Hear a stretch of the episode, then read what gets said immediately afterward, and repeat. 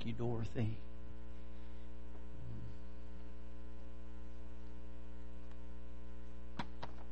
This morning we're in 2 Timothy chapter 3. To continue a series of messages on awakening in the church. Um, too often in the church we spend a lot of time talking about what needs to be fixed outside the church. How people need to be changed outside the church. And we all need change. But the place where Jesus spent his time was inside the church. And and so as we look at a series of messages, we're going to be in 2 Timothy 3, 1 through 5 this morning. And uh, before I do that, do make a plea, encourage you to come back tonight. I'm going to have a, a a service with a shorter message and business meeting at the end to give a chance to uh, share what is going on in the life of the church through the leadership. Um, encourage you to come back. Encourage leadership to share. Uh, like yesterday, we had a, we were blessed with a marriage conference, and uh, appreciate Lori's leadership in that. A great blessing. And revival just around the corner. Encourage you to be in prayer with that. In the bulletin, there's a little biography of the man who's coming, Roger Roller, uh, who's an encouragement. Just be in prayer with that. We all need to be refreshed. And uh, I know Roger's heart, and I believe he's the kind of guy that that's his heart. So turn with me to 2 Timothy 3 and ask you to stand when you find that. So read those first five verses.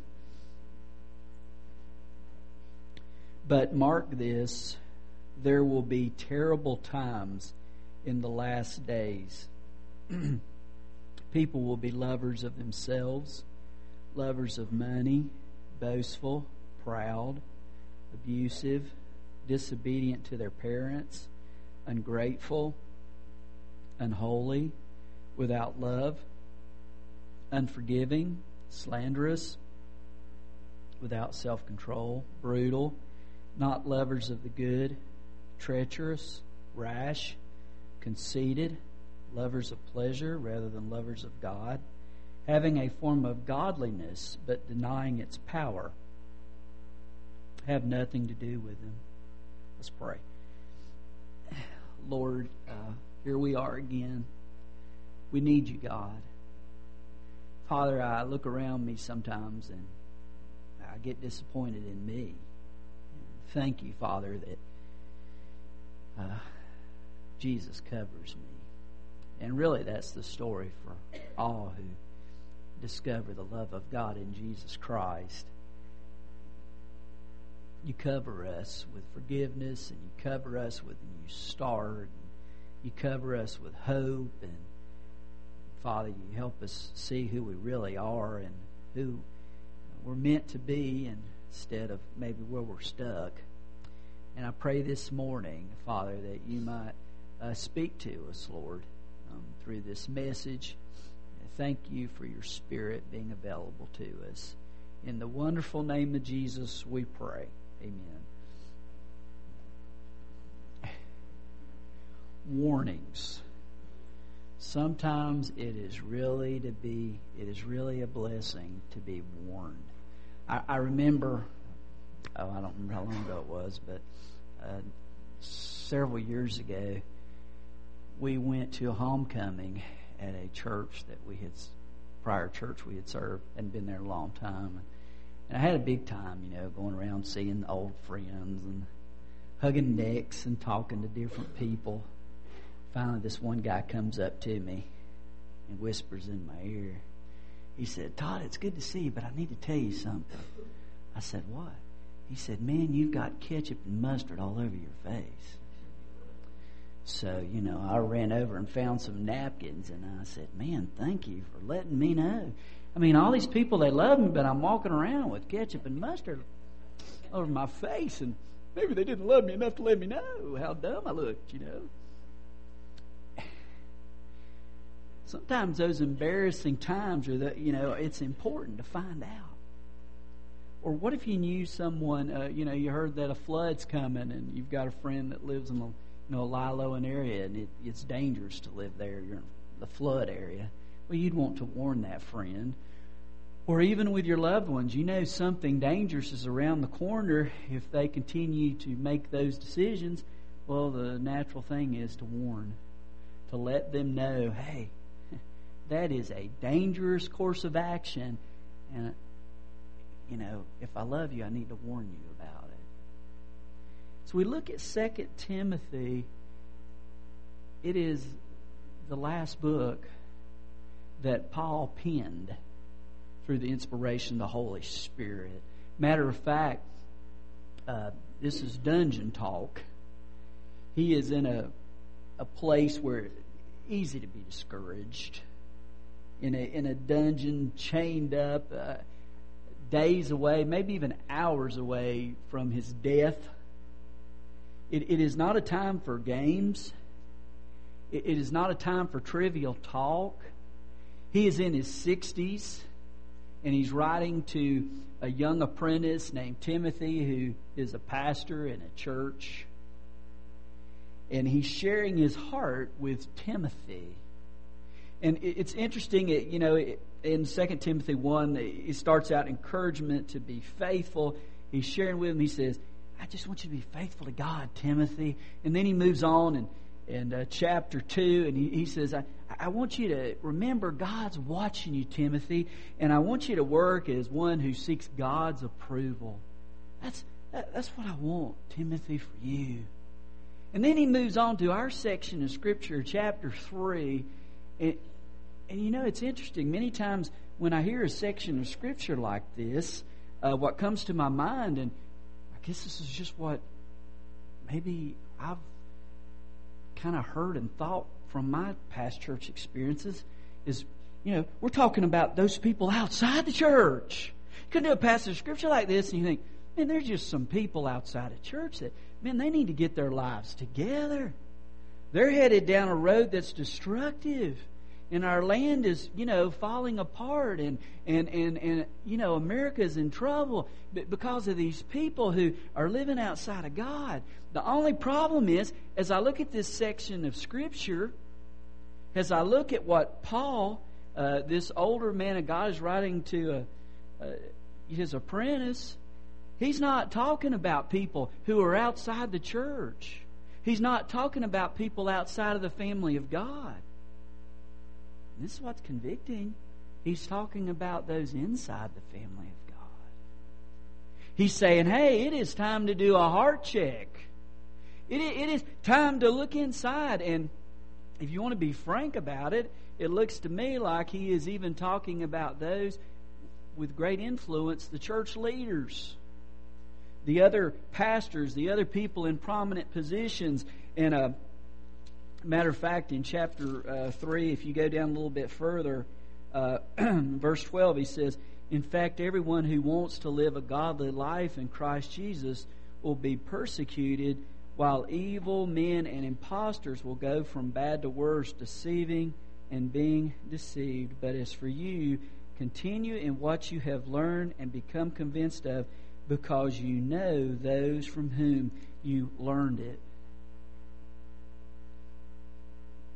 In other words, he's saying, be who other people think you are. And, and he's saying to Timothy, he's, make sure that you're walking close with God. Guys, he's, he's not talking about those people who are far from God, who never set foot in church, and, and who have nothing to do with, with church type of activities. He is actually talking to people who are within the church, who are actively involved in the church, and who are not walking with God, who are living a double life, who appear to be one way, but outside of the church activities, they're different uh, a very convicting uh, section of, of Scripture for all of us. A friend of mine, he used to pray, and I'll never forget it. What a great prayer. He'd always pray, God, may I be the man other people think I am. He'd always pray that.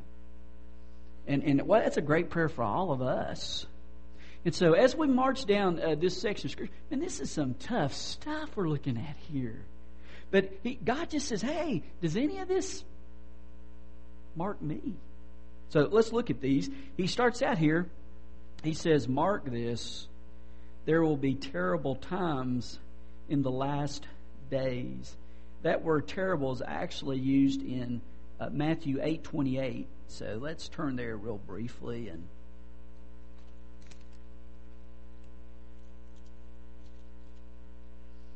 says, uh, When he arrived at the other side in the region of the Gadarenes, two demon possessed men coming from the tombs met him. they were so violent that no one could pass that way. The term's translated here violent. In other words, just terrible, horrible times. He says, What's on the horizon here is there are people who are living this double life that are going to cause chaos. And what stops the church is not what happens outside the church, it's what happens inside the church. It's what happens within the hearts of God's people. Are they being transformed and living in the power of God, or they live in a double life? And so, um, let's look at this list. He begins here he says, People will be lovers of themselves. The first issue here is when you live, where does all the attention go? Am I always the recipient? Am I always the one who is considered to be the most important? That's, that's what was happening among some in the body of Christ. You know, it's, it's funny. I read a story about two kids, uh, Kevin and his little brother Ryan. Kevin's five, Ryan's three years old, and pancakes just came out for breakfast. They got an argument over who was going to be the first one to get pancakes. And so uh, Kevin and Ryan's mom said, uh, Boys, you need to be like Jesus. I mean, after all, the, the Lord Jesus Christ um, if he were sitting here, he'd say, Let my brother have the first pancake. I can wait. Well, five year old Kevin looked at three year old Ryan and said, Ryan, you be Jesus. That's that. Yeah, it's it's kind of cute when you're five and three, but not later, is it? Um, and then with, uh, let's move on to the next one here. Uh, they're money lovers. What it says here, um, lovers of money. Those whose pursuit is to get more and more. Is of greed. Uh, Philippians 4, verse 11, Paul says, I've learned to be content in whatever circumstance that I am in. And uh, uh, two ways to handle greed. It's either to get more and more or to want less and less. Learn to learn to in to be appreciative of what you have, to be grateful for what you have, and, and you know to have that kind of a heart.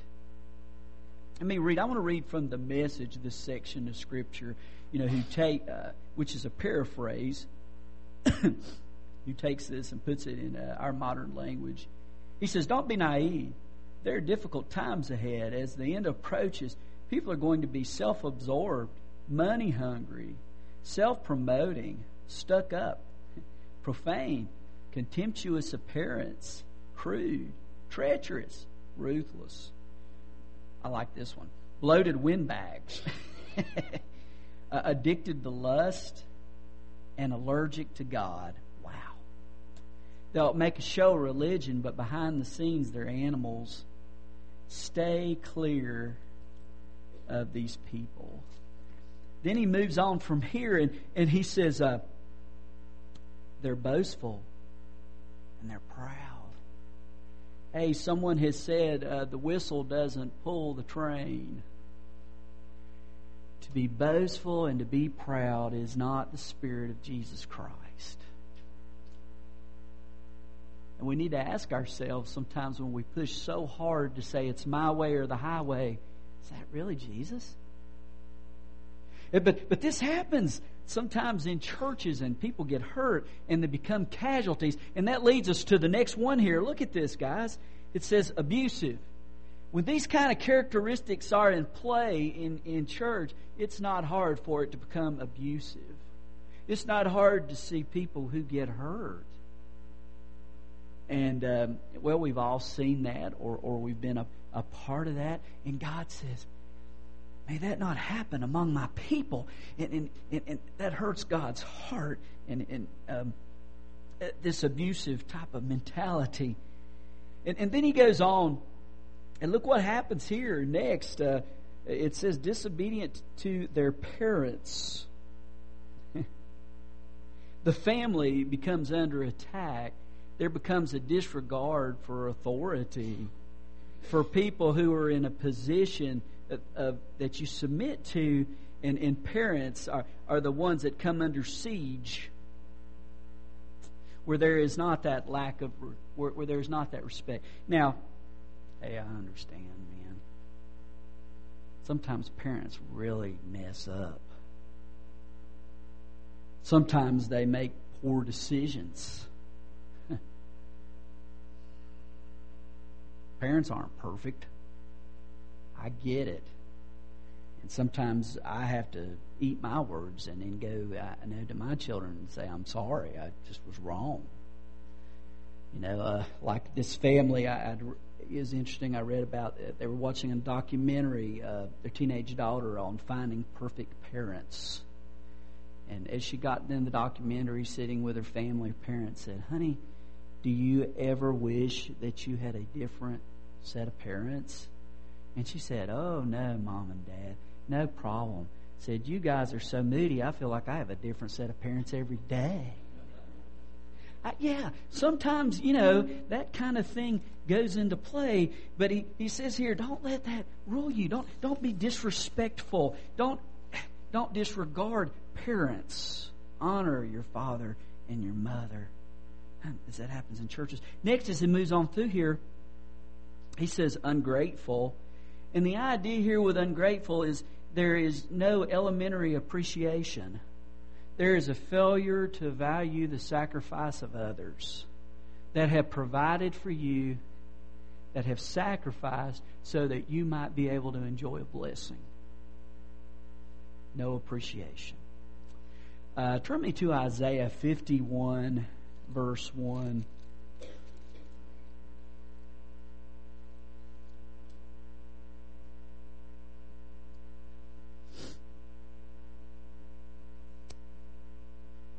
says, Listen to me, you who pursue righteousness and who seek the Lord. Look to the rock from which you were cut and to the quarry which you were hewn. So he says here, hey, go back, you little rock, and uh, see from the quarry from which you came, from which you were cut. And in other words, there's a time to go and look where you came from, your heritage. And I know uh, for some that, that's painful. There's some painful experiences in looking back. But also, if we're honest, it helps us see who we are. And, and sometimes we can see blessings. Um, I've shared this number of times, but I, I grew up in a family. I'm grateful for my parents. Um, my dad worked three jobs. I, I seldom it seemed like got to see him because he was so busy. And uh, I had uh, mentioned this yesterday in the marriage conference.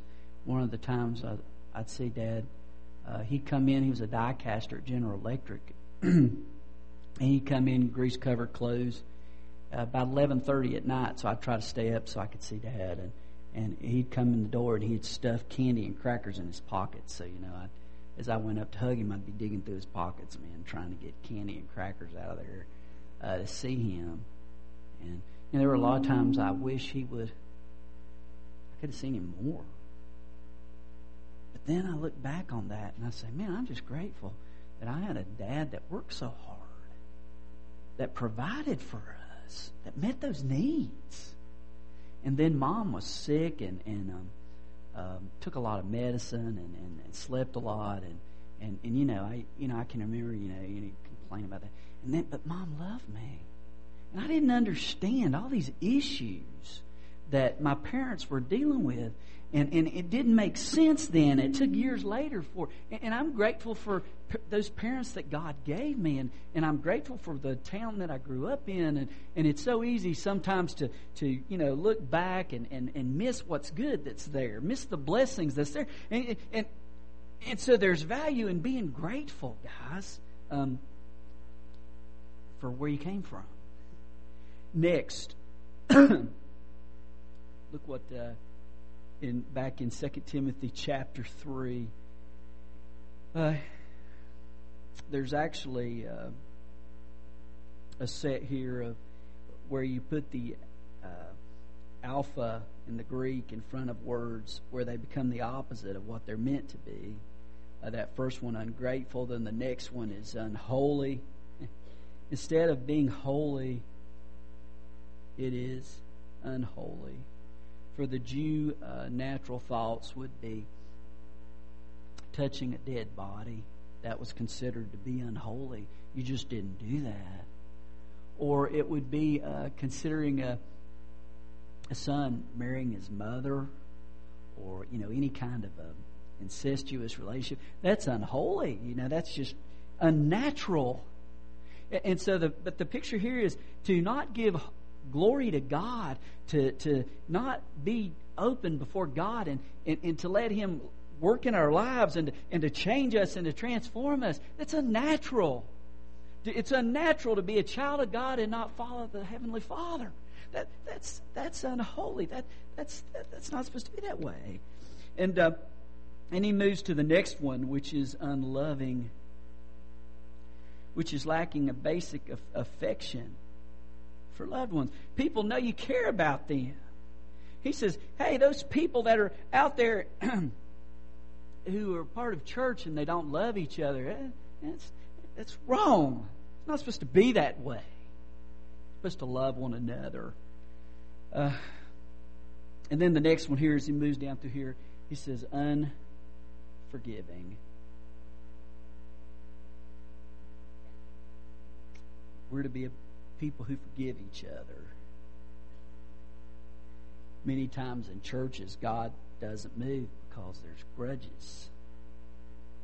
We get mad, and then like the Hatfields and McCoys, I'm sure they forgot what they were even feuding about, what they were fighting about.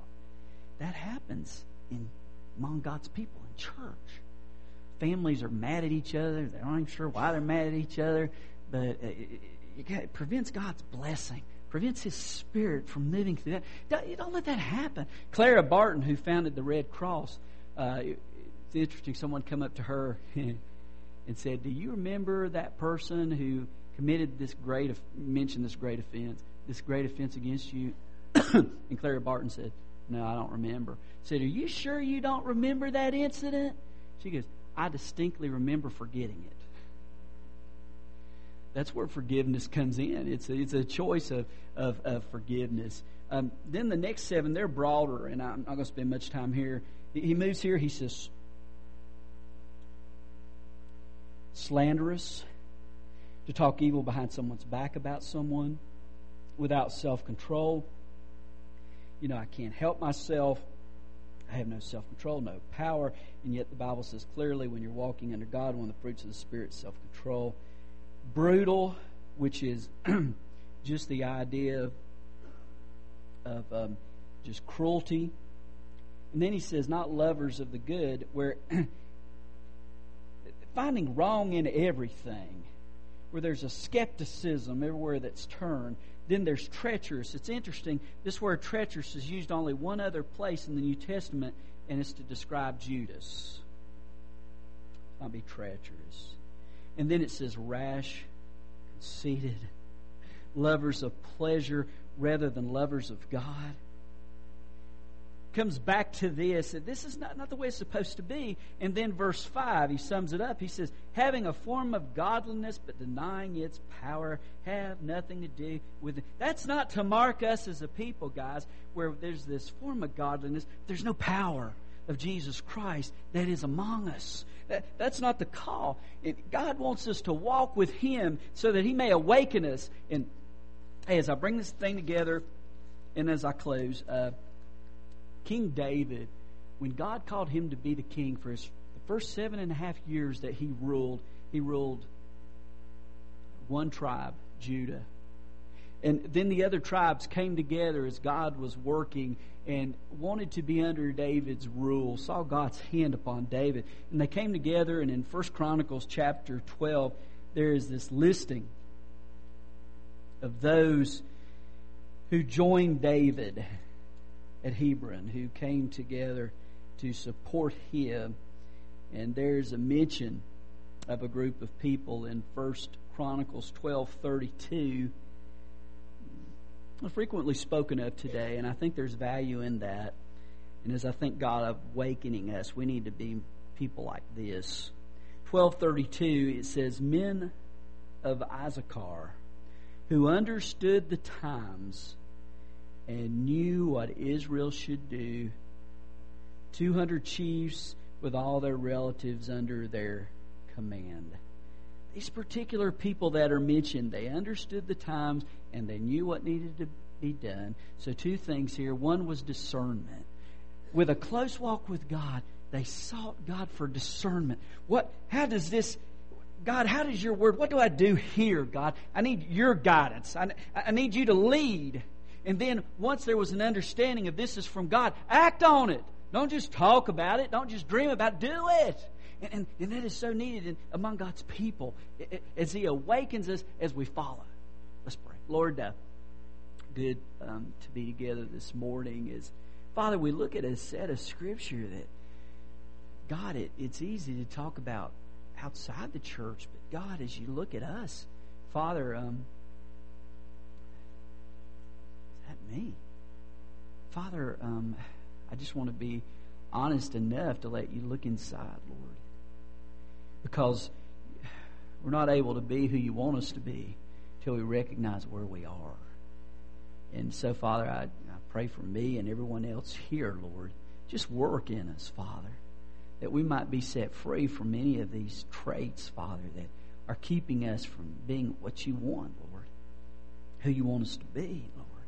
As we talk about wanting to be revived and be renewed and all of that, Lord it involves being honest with you.